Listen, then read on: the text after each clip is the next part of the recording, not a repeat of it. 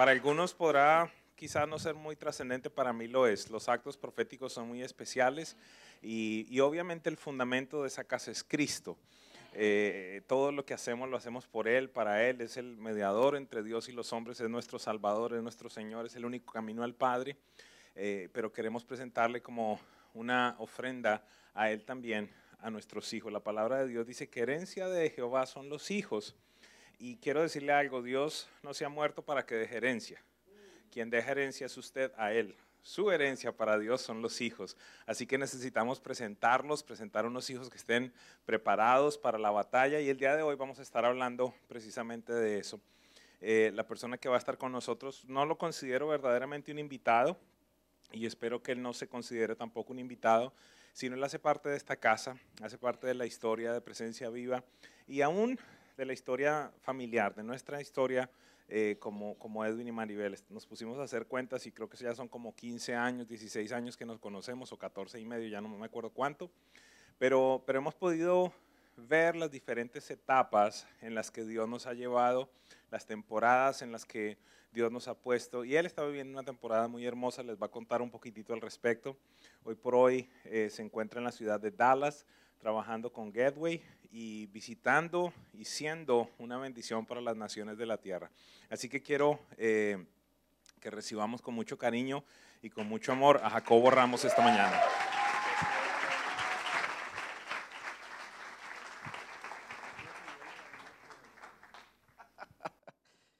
Qué bueno estar en presencia viva, ¿verdad que sí? ¿Cuántos están contentos de estar aquí esta mañana? Yeah, yeah. Yo quiero hablar hoy sobre Isaías 39. Hay una, si me permite, me gustaría compartirle una palabra que Dios puso en mi corazón. Isaías 39. Dice, en aquel tiempo Merodac Baladán, hijo de Baladán, rey de Babilonia, envió cartas y presentes a Ezequías, porque supo que había estado enfermo y que había convalecido. Y se regocijó con ellos Ezequías y les mostró la casa de su tesoro plata y oro y especias, ungüentos preciosos, toda su casa de armas y todo lo que se hallaba en sus tesoros. No hubo cosa en su casa y en todos sus dominios que Ezequías no le mostrase. Entonces el profeta Isaías vino al rey Ezequías y le dijo, ¿qué dicen estos hombres y de dónde han venido a ti? Y Ezequías respondió, de tierra muy lejana han venido a mí, de Babilonia. Dijo entonces, ¿qué han visto en tu casa. Le hago un resumen de lo que está pasando aquí antes de terminar la porción. Ezequías estaba enfermo y estaba a punto de perder su vida. Ezequías clama a Dios y le dice, Señor, extiéndeme mis días. Y Dios escucha a Ezequías y Dios le responde. Y Dios le permite que Ezequías, dice la palabra, que le extendió 15 años adicionales de salud, cuando estaba a punto de terminar. Y de momento, un día, los reyes de Babilonia escuchan lo que Dios había hecho y quedaron impresionados y enviaron cartas. Recuerden, Babilonia en ese momento no solamente eran paganos, sino que eran enemigos y querían conquistar a este pueblo. Y Ezequías en su necedad, porque no se le puede hablar otra palabra, permite que el enemigo entre a su casa. Y que no solamente entre al palacio, sino que vea todo lo que tenía, que viera sus ungüentos, que viera el oro, que viera eh, donde estaban las armas, que viera todo. En otras palabras, casi casi le estaba diciendo, te puedo entregar la llave del palacio para que vengas y me conquistes. A veces, hay veces que nosotros no nos damos cuenta cómo decisiones pequeñas influyen generaciones por venir. Hay veces que no nos damos cuenta que lo que estamos viviendo hoy no solamente me impacta a mí, sino que impactan generaciones por venir. Ezequías no se dio cuenta que lo que estaba pasando aquí no era simplemente que estaban viniendo unos reyes de Babilonia a ver el palacio, sino que estaban viniendo aquellos que querían conquistar las futuras generaciones. Isaías cuando se da cuenta, no sucede así, pero siempre me imagino esta escena. Isaías fue el que le dio la palabra de sanidad a Ezequías. Y yo imagino Isaías dándole la palabra, vas a ser sano y celebrando, wow, y de momento sale, y cuando sale se entera, Babilonia está allá adentro. ¿Cómo? Isaías regresa. Isaías regresa a donde Ezequiel le dice, ¿qué hiciste? Dice, eh, yo, yo invité a los de Babilonia que vinieran. ¿Qué vieron en tu casa? ¿Hasta dónde hemos dejado que el enemigo entre en nuestra casa? ¿Hasta dónde hemos permitido que el enemigo entre en nuestro matrimonio? ¿Hasta dónde hemos permitido que el enemigo entre en nuestro corazón? ¿Hasta dónde hemos permitido que los que vienen a conquistarnos entren en nuestra casa? Y él dijo, ¿qué vieron en tu casa? Y Ezequías le contesta de la siguiente manera, todo lo que hay en mi casa han visto. ¿Todo? Sí, todo. Y ninguna cosa hay en mis tesoros que yo no le haya mostrado. Entonces Isaías le trae una palabra de parte de Dios a Ezequías y le dice lo siguiente, oye palabra de Jehová de los ejércitos. He aquí vienen días en que será llevado a Babilonia todo lo que hay en tu casa. Y escucha esta porción que dice, y lo que tus padres han atesorado hasta hoy, ninguna cosa quedará. Porque una de las funciones de cada padre, cada madre, es poder atesorar tesoros para la futura generación. Uno de los propósitos que tenemos como padres es poder dar a la futura generación tesoros de bendición. Algunos dan tesoros de bendición y algunos dan tesoros de maldición. Pero lo que estamos haciendo en nuestra vida se trata de cómo nosotros edificamos para bendición o para maldición. Cada decisión que tomamos o lo que está haciendo edificando, estamos atesorando. Y de momento Isaías le dice a Ezequías, Ezequías, todo lo que por años tus padres edificaron, tú eres rey porque hubo alguien que vino antes que tú y preparó tesoros de bendición. Tú estás aquí no por tus propios méritos, estás aquí porque hubo gente que abrió camino para ti y hoy estás echando a perder todo lo que se ha hecho.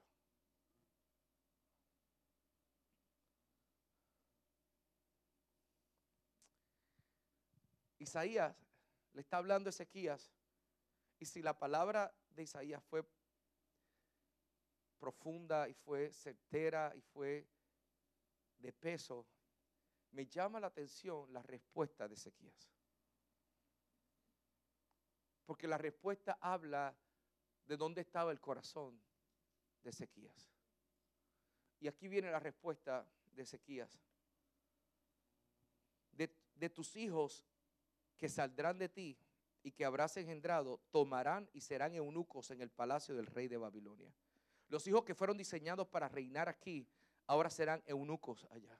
Los hijos que fueron diseñados para estar y tienen propósito eterno, para tener autoridad, para influenciar, para poder ganar territorio, ahora van a ser eunucos en la tierra de Babilonia. No sé si usted entiende, pero eunuco lo que significa que no podrían multiplicarse. Eunuco lo que significa que van a estar castrados y no podrían tener la oportunidad de tener generación futura. En otras palabras, se le robó la oportunidad de continuar la bendición de generación en generación. Todo por una decisión de dejar entrar a alguien que no tenía que entrar a nuestra casa.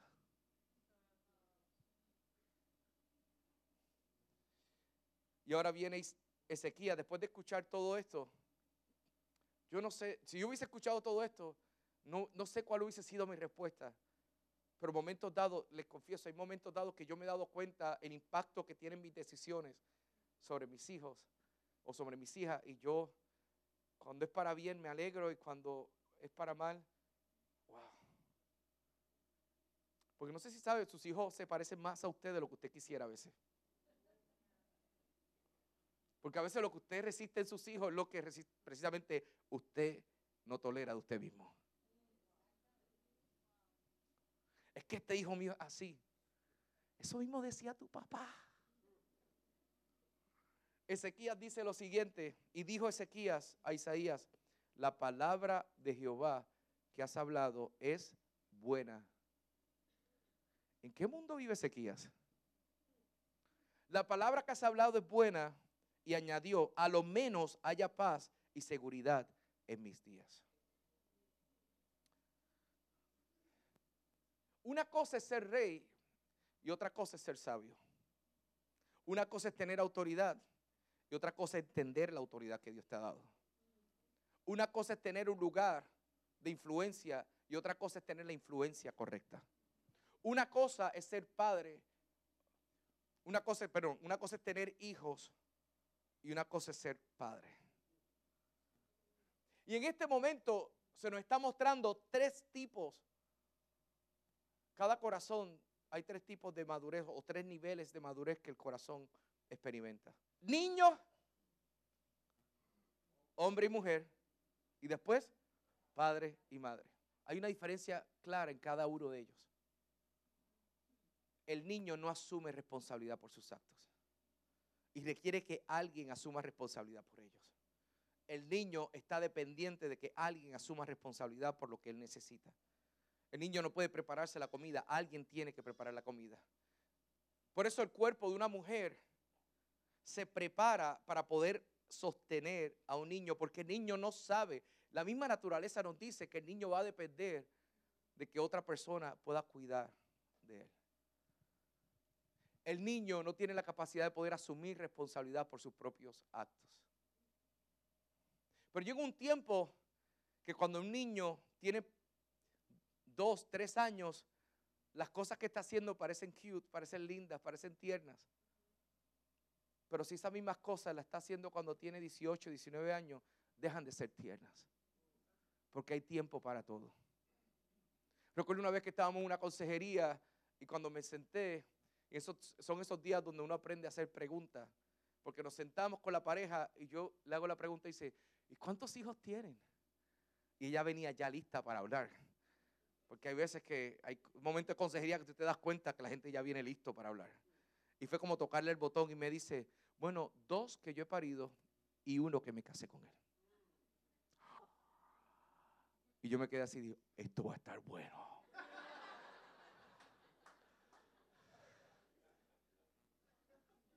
Porque la realidad que hay hombres y hay mujeres que no se dan cuenta que ya se les dio responsabilidad de hombre, pero siguen actuando como niños. Que ya se les dio autoridad de mujer, pero siguen actuando como niños.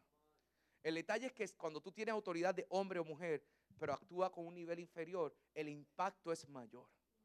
Porque una cosa es que un niño no asuma su responsabilidad, eso es lo que se espera de él. Pero cuando un hombre o una mujer no asume su responsabilidad, impacta y trae daño e hiere. El niño no asume responsabilidad por sus actos. Pero el hombre y la mujer, la definición de hombre y mujer es que el hombre y la mujer asumen responsabilidad por sus propios actos. El momento cuando alguien comienza a madurar es cuando alguien, tú te das cuenta que está asumiendo responsabilidad por sus propios actos. Es el momento que tú dices, esta persona está madurando. Wow. Porque está asumiendo responsabilidad. Pero muchos de nosotros nos quedamos aquí el resto de nuestra vida. Y este lugar es bueno, pero no es el lugar que Dios quiere que terminemos. Dios no quiere que seamos niños. Bueno, hay tiempo para ser niños, pero cuando estamos progresando en la vida, Dios nos pasa de niños a hombres. Y cuando aprendemos a asumir responsabilidad por nuestra propia, eh, eh, responsabilidad por nuestros propios actos, hay una gran celebración. Pero hay un lugar mayor de influencia que Dios quiere ponerte. Repito, iglesia, hay un lugar de mayor influencia donde Dios quiere ponernos. Y es que Dios nos llama en un momento dado a pasar de hombres y mujeres y pasar a ser padres y madres espirituales. Y ese lugar es cuando nosotros decidimos, ya no voy a asumir solamente la responsabilidad de mis actos, es que yo voy a levantarme, a ponerme en la brecha a favor de una generación que se va a levantar. Yo me voy a levantar a favor de mis hijos y a favor de los hijos de mis hijos. Yo diré, yo y mi casa serviremos al Señor.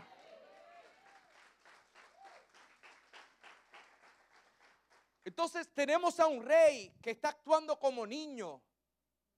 Y de momento se le está diciendo, tus hijos van a sufrir las consecuencias de lo que está pasando. Ellos se van a ir presos, van a ir como esclavos, van a ser eunucos, van a estar sirviendo en Babilonia. Y después de haber edificado bendición para ellos, después que tus padres atesoraron bendición para ellos, ahora tú le estás echando a perder una decisión pequeña echó a perder una bendición para generaciones. Pero de esa misma manera te puedo decir que en la Biblia está este ejemplo de Ezequías, que no entendió el lugar que tenía, que no entendió la influencia que tenía, que no entendió el llamado que Dios le está dando. Escucha bien, porque Dios le está dando un llamado a presencia viva para que nosotros podamos trascender. Y ya no solamente ser hombres y mujeres de fe, sino que pasemos para ser patriarcas de fe. En otras palabras, gente que dice, yo voy a edificar un lugar de bendición para la futura generación. Familias que se levantan y dicen, yo y mi casa serviremos a Jehová. Gente que dice, yo voy a preparar para que se levanten sobre mis hombros y ellos alcancen más de lo que nosotros hemos alcanzado. Que vean más de lo que nosotros hemos visto. Que puedan conquistar más de lo que hayamos conquistado. Yo y mi casa serviremos al Señor alguien que dígame conmigo?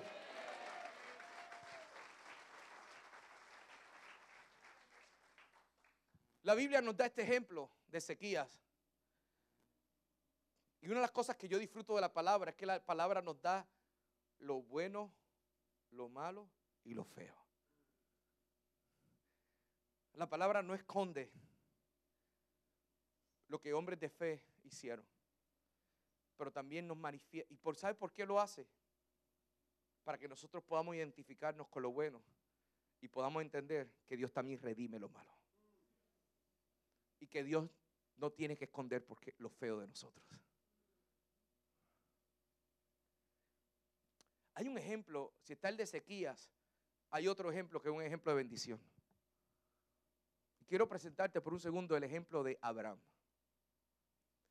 Abraham fue un hombre que tuvo fe y en Génesis 15 habla a Dios, le dice que Dios lo iba a pasar de ser un hombre a ser un padre de fe, que iba a ser padre de multitudes.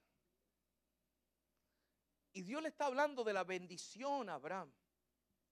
Y Dios le está hablando y le está profetizando y le está diciendo, sal afuera para que veas. Y Abraham sale afuera y comienza a ver. Y cuando está viendo, le dice, voy a hacer todo esto contigo, te voy a bendecir. Y de momento Abraham se detiene y Abraham decidió responder como padre y no como niño. Y estando allí le dice al Señor lo siguiente, le dice, ¿por qué me va a dar bendición si todavía no tengo hijo? ¿Por qué me va a bendecir y no me has dado hijo? ¿Cómo es que estás pensando extender mi territorio pero no me das hijo y solamente tengo un esclavo, tengo un siervo. Tú sabes muy bien que si me das bendición, el esclavo no puede heredar. Y el esclavo no puede pasar a la futura generación esa heredad. Escucha bien porque aquí hay algo poderoso que está pasando. Tal vez no nos hemos dado cuenta, pero quiero decirte, lo que Abraham está compartiendo aquí y lo que está hablando es un tesoro poderoso que necesitamos abrazar. Abraham dijo, la bendición no es para mí. La bendición es yo, para yo pasarla de generación en generación. Y como Abraham entendía muy bien el fin de la bendición, el destino de la bendición, la bendición no termina conmigo. Lo que Dios ha hecho conmigo no termina conmigo. La promoción no termina conmigo. La bendición económica que Dios está dando no termina conmigo. Yo soy instrumento para pasar a la futura generación la bendición que Dios pone conmigo. Por eso dice la palabra que Dios es el Dios de Abraham, el Dios de Isaac y el Dios de Jacob. En otras palabras, Dios es el Dios que comienza su promesa y despierta algo en fe para conquistar futuras generaciones. Pero no solamente eso, sino que Él continúa su promesa. y saque la continuidad de la promesa de Abraham. Pero no solamente eso, sino que llega a Jacob de generación en generación para que en Jacob se cumpla la promesa de Dios. Lo que Dios promete, Dios lo cumple. Escucha bien, Dios es el Dios de Abraham, Dios es el Dios de Isaac y Dios es el Dios de Jacob. Dios es el Dios del Padre, Dios es el Dios del Hijo y Dios es el Dios de nieto. De generación en generación cantaremos de su misericordia. De generación en generación hablaremos de su favor. De generación en generación hablaremos de la gracia que ha sido tocada, que ha sido llegada a nuestros corazones. De generación en generación hablaremos que Dios es fiel, que Dios es bueno, que Dios restaura, que Dios levanta, que Dios sana y Dios transforma.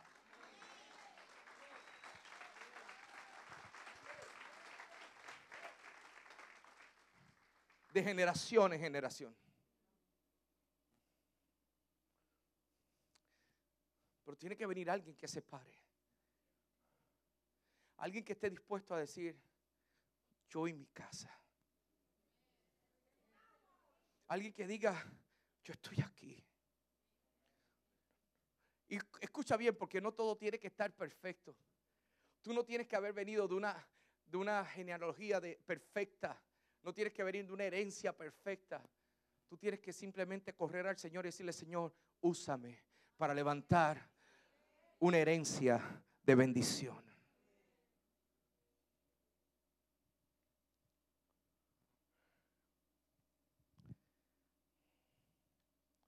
Yo no soy el fin de la bendición. No somos almacenes de bendición. Somos centros de distribución de la bendición cuando Dios ve a alguien, yo puedo imaginarme a Dios cuando dice, cuando escuchó a, Abraham diciendo, pero ¿para qué me vas a bendecir si no me has dado un hijo? Tú entiendes cómo funciona la bendición. Y como tú entiendes lo cómo funciona la bendición, puedo confiar en ti. Bendición. Y Dios está buscando entre su pueblo gente que se hagan confiables.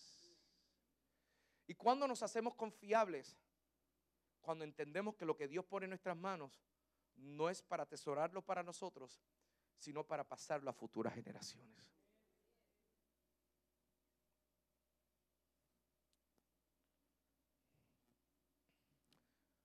Un día yo estaba eh, hablando con mi mamá y mi mamá me, me comparte algo. Me dice, Jacobo, desde que yo era joven Dios había hablado a mi corazón de cosas que Él quería hacer conmigo. Y yo peleé por esa palabra creyendo que era para mí. Yo luché creyendo. Lloraba por eso. Yo creía que era para mí. Y un día me di cuenta que no era para mí. Un día comencé a verte, a crecer. Y vi lo que Dios estaba haciendo en tu vida. Y Dios me dijo, ¿te acuerdas la palabra que yo te había dado? Se está cumpliendo en tu hijo. Tu hijo es el cumplimiento de esa promesa. Escucha bien, porque hay palabras que Dios te ha dado a ti que no se tratan de ti. Pero tú vas a pelear por ellas como si fueran tuyas. Tú vas a luchar por ellas como si fueran tuyas. Y Dios te la va a dar a ti porque necesita gente guerrera mujeres y padres guerreros que abran camino para la futura generación. Gente que puedan pararse y decir, aquí estoy. Señor, ¿qué necesitas? Yo y mi casa serviremos a Jehová. Gente que puede decir, Señor, cada decisión que estoy haciendo, no lo estoy haciendo por mí solamente, lo estoy haciendo por una generación que se levanta en el futuro. Que ellos puedan ver que tú eres real, que ellos puedan ver que todavía tú eres fiel, que ellos puedan ver que todavía tú eres grande, que ellos puedan ver que todavía tú abres el mar en dos y nos llevas al otro lado, que puedan ver que tú haces descender del cielo maná y tú, er, tú haces provisión para nosotros, que se conozca en Miami, que se conozca en Florida, que se conozca en las naciones, todavía hay Dios que es fiel entre nosotros.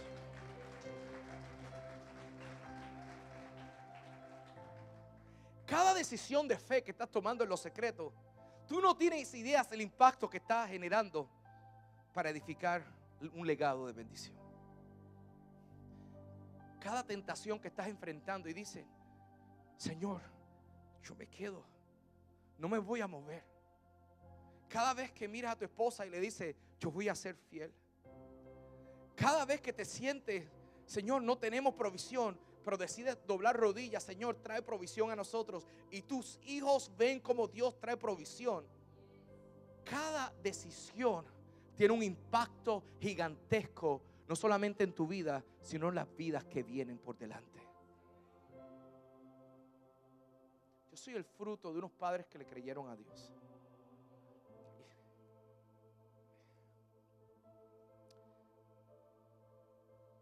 Papá y mi mamá en el primer libro que se llama A pesar de la lluvia, yo cuento un poco sobre cómo mis padres a la edad de 15 años salieron huyendo de sus casas.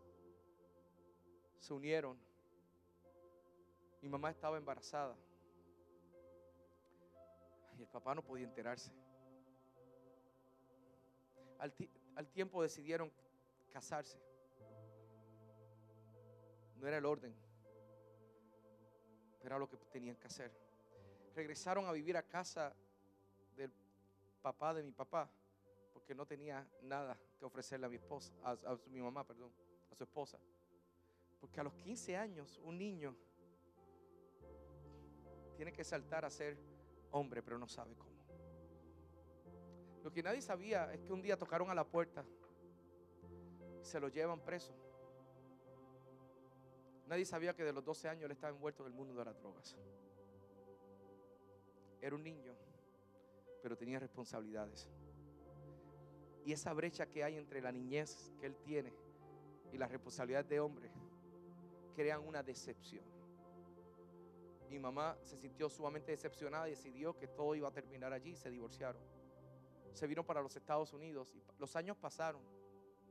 Y parecía que todo iba a terminar ahí. Pero las decisiones en los secretos, las conquistas en los secretos, tienen un impacto gigantesco.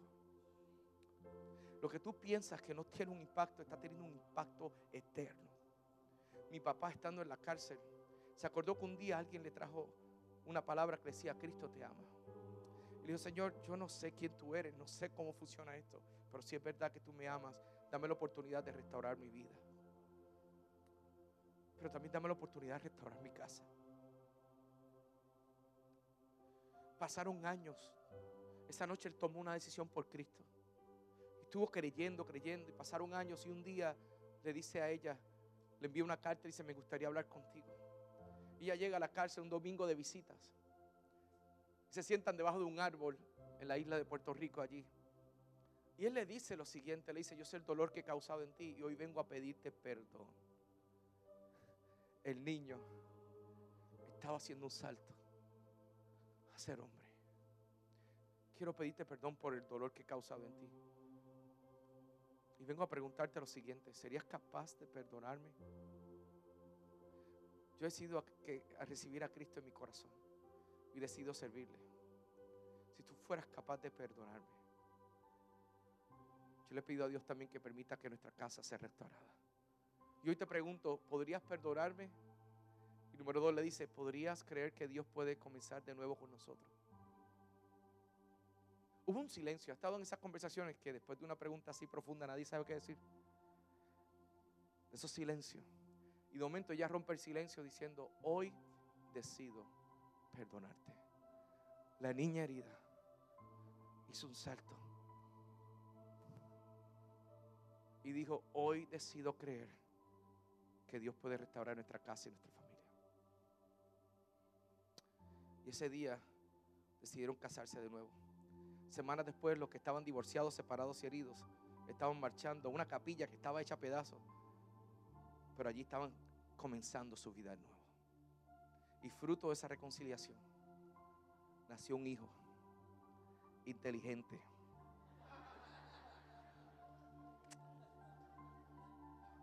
Talentoso. Y mi esposa dice que guapísimo, ya está 21 años, ya yo se lo creo. Tú tienes razón, mi amor. Yo soy el fruto de unos padres que le creyeron a Dios en el peor momento de su vida.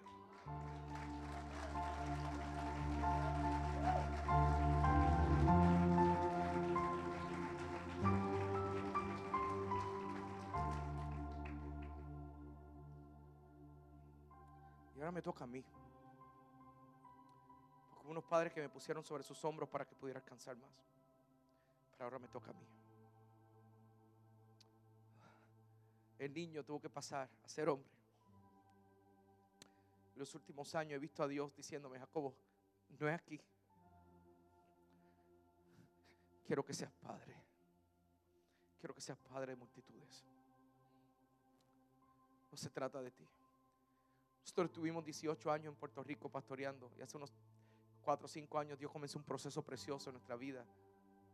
Y Dios nos llamó a entregar el pastorado y venir. Y después de tantos años de conquistas, después de tantos años de ver la mano de Dios sobre tu vida, tú puedes sentirte cómodo en el lugar donde tú estás. Y Dios nos dijo, es hora de comenzar de nuevo. Y decidimos salir. Y recuerdo que un día estábamos en Ecuador en un concierto y después del concierto Dios me habla y me dice, Jacobo, tengo una asignación nueva para ti.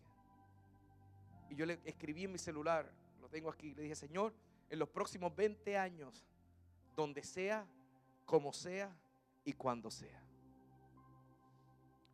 Y Dios dijo, perfecto. Llego a casa y se lo cuento a mi esposa. Le digo, Dios me habló. Tal vez como en cinco años podríamos hacer esto. Lo que no sabíamos es que en las próximas dos semanas íbamos a viajar a Brasil. Y estando en Brasil, Dios usa una persona y me habla y me dice, y nos, nos habla a mí a Raquel y nos dice, Jacobo, tu tiempo en Puerto Rico ya terminó. Tu asignación en Puerto Rico terminó. Y me dijo lo siguiente, voy a abrir una puerta. Cuando abra la puerta, corre. No camines, corre. Porque es ya. Y Dios me, me puso así en el corazón.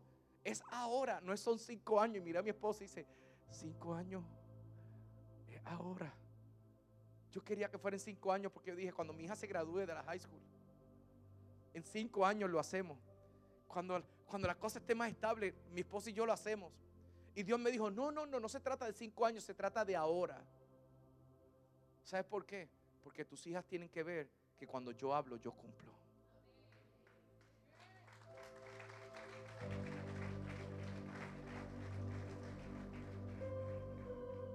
Porque hay veces que estamos tan seguros donde estamos. Y de momento Dios abre una puerta y decimos, pero estamos bien aquí. Escucha bien presencia viva. Estamos bien aquí. Pero no se trata de cuán bien estemos nosotros. Se trata de cómo nosotros podemos edificar un legado de bendición para la futura generación. No se trata de cuán cómodo estamos nosotros. Se trata de cómo nosotros, en lugar de tener el corazón de Ezequías, podemos tener el corazón de Abraham, que dice, Señor, dame hijos. Si me vas a bendecir, dame hijos. Señor, ¿qué tengo que hacer? Salir de mi parentela, salir del lugar donde estoy, moverme de aquí a allá, sacrificarnos un poco, Señor, poner de lo que tenemos. Señor, queremos edificar un lugar de bendición para la futura generación. Que se sepa en esta tierra que todavía hay Dios entre nosotros.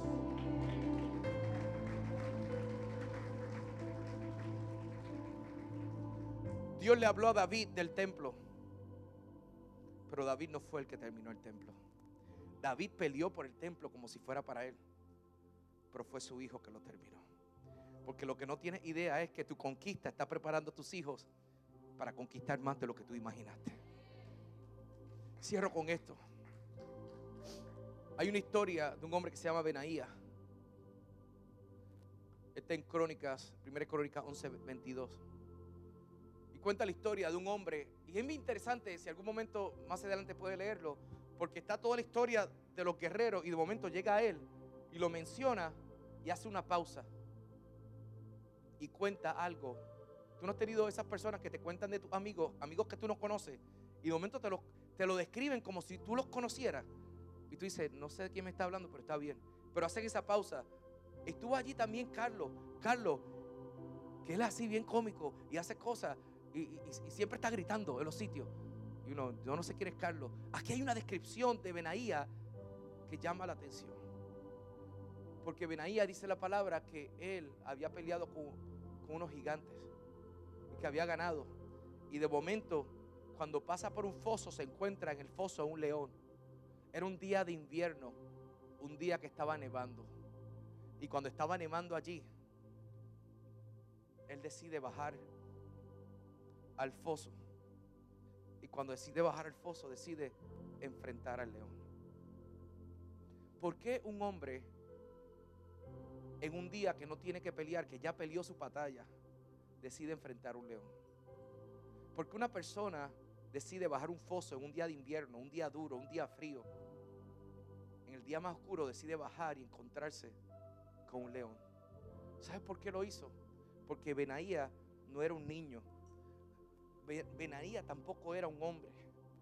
Benaía tenía un corazón de padre. Y él sabía que si dejaba ese león ahí, él lo había visto, pero venían otros que iban a venir caminando detrás de él, que probablemente no, no iban a darse cuenta que había un león ahí. Iban a caer presos, como una presa a ese león. Y por eso Benaía descendió al foso y decidió pelear una batalla que no se supone que le hiciera, que no estaba en su contrato, pero dijo, la voy a pelear para que la futura generación no tenga que enfrentar lo que yo estoy enfrentando. Escucha bien, las batallas que tú estás teniendo a solas no son batallas tuyas solamente. Es que cada gigante que tú destruyes en tu vida es un gigante que tú destruyes para la futura generación. Cada enemigo que cae en tu vida es un enemigo que cae para la futura generación. Cada vez que yo me levanto en contra de lo que ha venido sobre mi vida, yo le estoy diciendo al Señor, yo y mi casa serviremos al Señor. Yo y mi casa seremos libres. Yo y mi casa seremos gente que edificaremos un legado de bendición para la futura generación. ¿Habrá alguien que dice amén conmigo?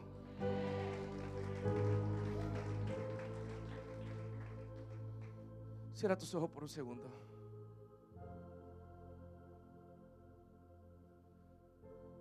Señor, queremos darte gracias por este tiempo que tú nos regalas estar aquí en tu presencia. Oh Jesús.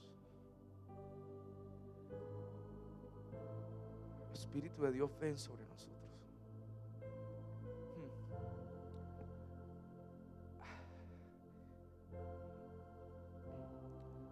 Yo, siento el Espíritu hablando a gente que está aquí.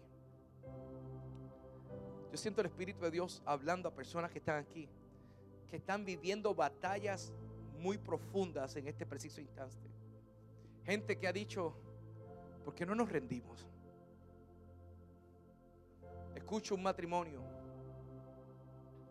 que dice, hemos peleado tanto, sería más fácil si nos rendimos y Dios te dice, no, porque no te he traído hasta aquí para volver atrás.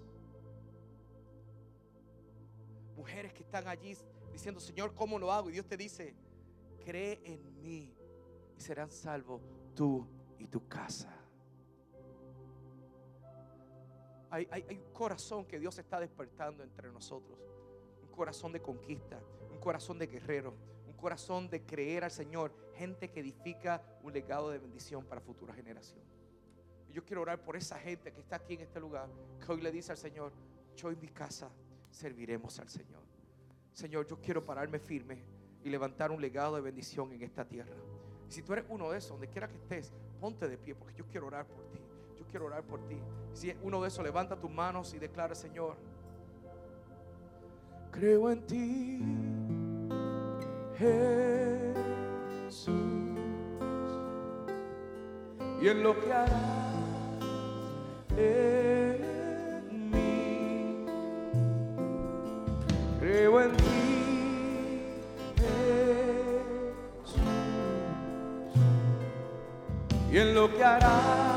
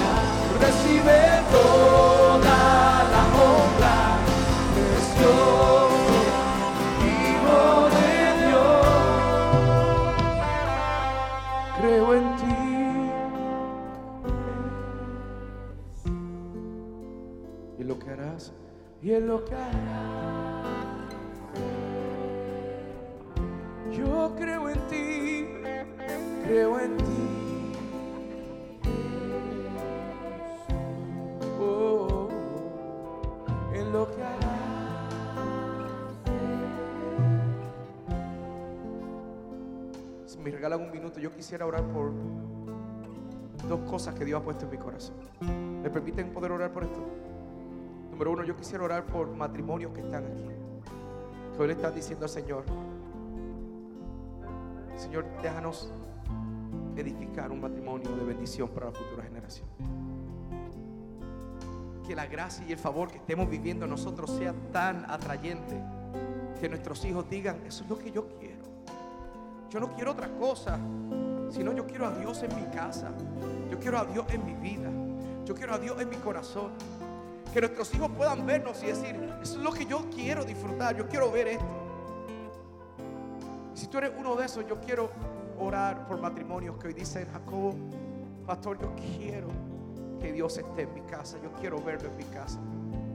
Si uno de esos pasa aquí al frente, quiero orar por ti. Quiero bendecir esos matrimonios. Creo en ti,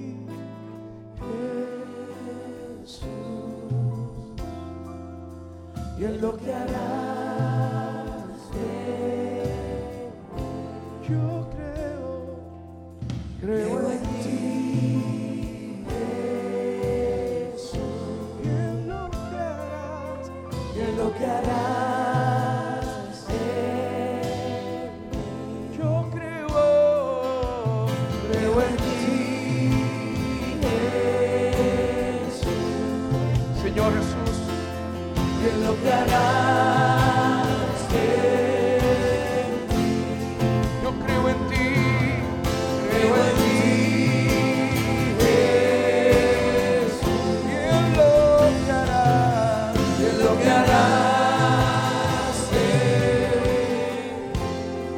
Señor, en el nombre de Jesús.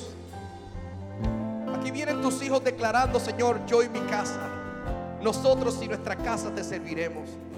Padre, hoy clamamos que todo muro, toda barrera, toda herida que se ha levantado para separar y para debilitar lo que tu Espíritu está haciendo en nuestras casas, hoy en el nombre de Jesús,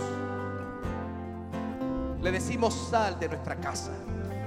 Sal de nuestra casa. Señor, hoy edificamos nuestra casa en tu amor. Hoy edificamos nuestra casa en tu verdad. Hoy edificamos nuestra casa por medio de tu Espíritu. Señor, declaramos en el nombre de Jesús fortaleza, fuerza espiritual, Señor, para edificar bendición para futuras generaciones, Señor. Declaramos que tu sanidad comienza a restaurar cada matrimonio. Señor, declaramos una unidad sobrenatural sobre ellos, Señor. Padre, que el pasado no determine el futuro glorioso que tú tienes para ellos, Señor. Que aunque hayan vivido un pasado glorioso, hoy, un pasado doloroso, hoy en el nombre de Jesús experimentarán el futuro glorioso que tú has prometido sobre nosotros. Hoy nos levantamos, Señor. Hoy nos levantamos. Hoy nos levantamos y decimos, yo y mi casa serviremos al Señor. Yo y mi casa serviremos al Señor. Yo y mi casa serviremos al Señor. Amén. Vamos a dar un aplauso al Señor.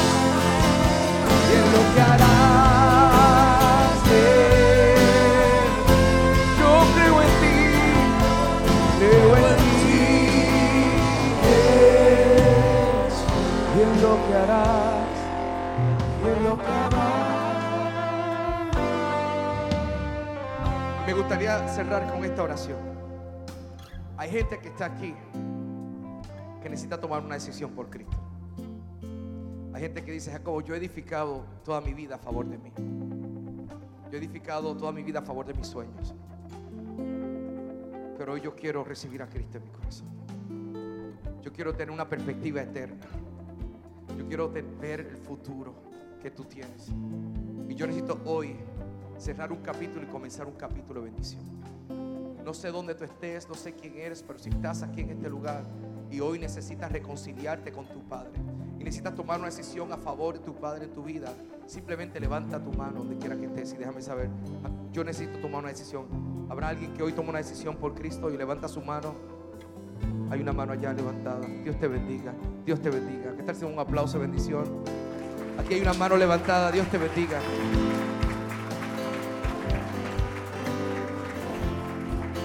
Yo quiero pedir algo, los matrimonios que están aquí, que puedan regresar un momento.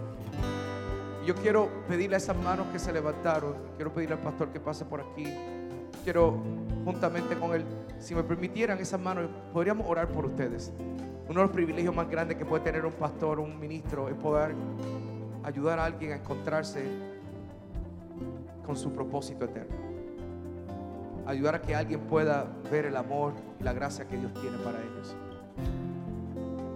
Y si por un segundo esas personas que levantaron sus manos pudieran pasar aquí al frente, si pudiéramos detener y dejar que esas, esas personas pasen primero, y seguimos. Esas personas, ¿dónde están? Que levantaron sus manos. Aquí había alguien que también levantó su mano. Sí, sí. Creo en ti, Jesús. Dios te bendiga. Y en lo que harás. Dios te bendiga, un placer. Dios te bendiga. Creo en ti. Dios le bendiga, Dios le bendiga. Dios te bendiga. Te bendiga. Iglesia, yo quisiera hacer esta oración. Pero yo quisiera que hiciéramos esta oración uniéndolos a ellos. La palabra dice que con el corazón se cree, pero con nuestros labios se confiesa para salvación. Hay un poder increíble cuando nosotros podemos confesar, Señor, ven a nuestro corazón.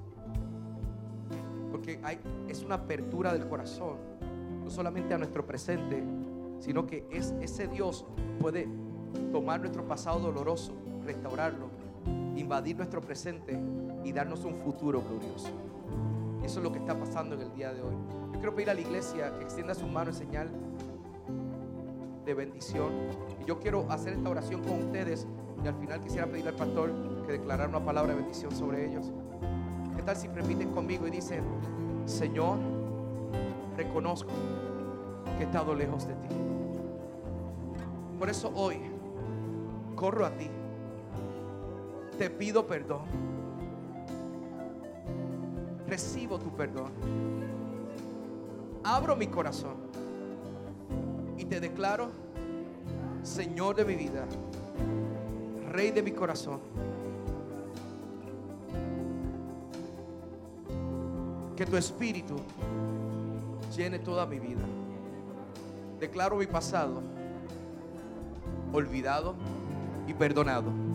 Y desde hoy en adelante soy hecho criatura nueva en Cristo Jesús. Amén. ¿Cuánto puede decir amén?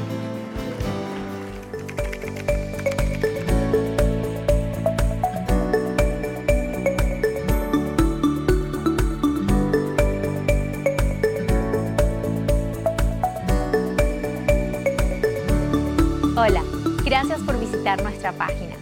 Queremos servirte a ti y a toda tu familia. Nuestro deseo es que experimentes a Dios de una manera real y descubras que el estilo de vida que Él mismo nos ofrece es garantía de transformación. Balance, propósito, libertad e identidad renovada. En esta casa espiritual todos estamos en las mismas. Quizás como tú, deseando vivir una vida a plenitud. Debes saber que nuestra visión es equiparte para una vida sobrenatural. Dios desea enriquecerte en todos los sentidos y solo necesita que tú te dispongas. Te acerques y descubras lo que las escrituras tienen para ti. Sí, creemos en Dios Padre, en el Hijo y el Espíritu Santo. Y una de las cosas que más disfrutamos es adorar. Tenemos 12 principios que rigen todo lo que somos y hacemos, de aplicación inmediata a la vida diaria. ¿Los quieres conocer? Continúa navegando en nuestra página para tener más información.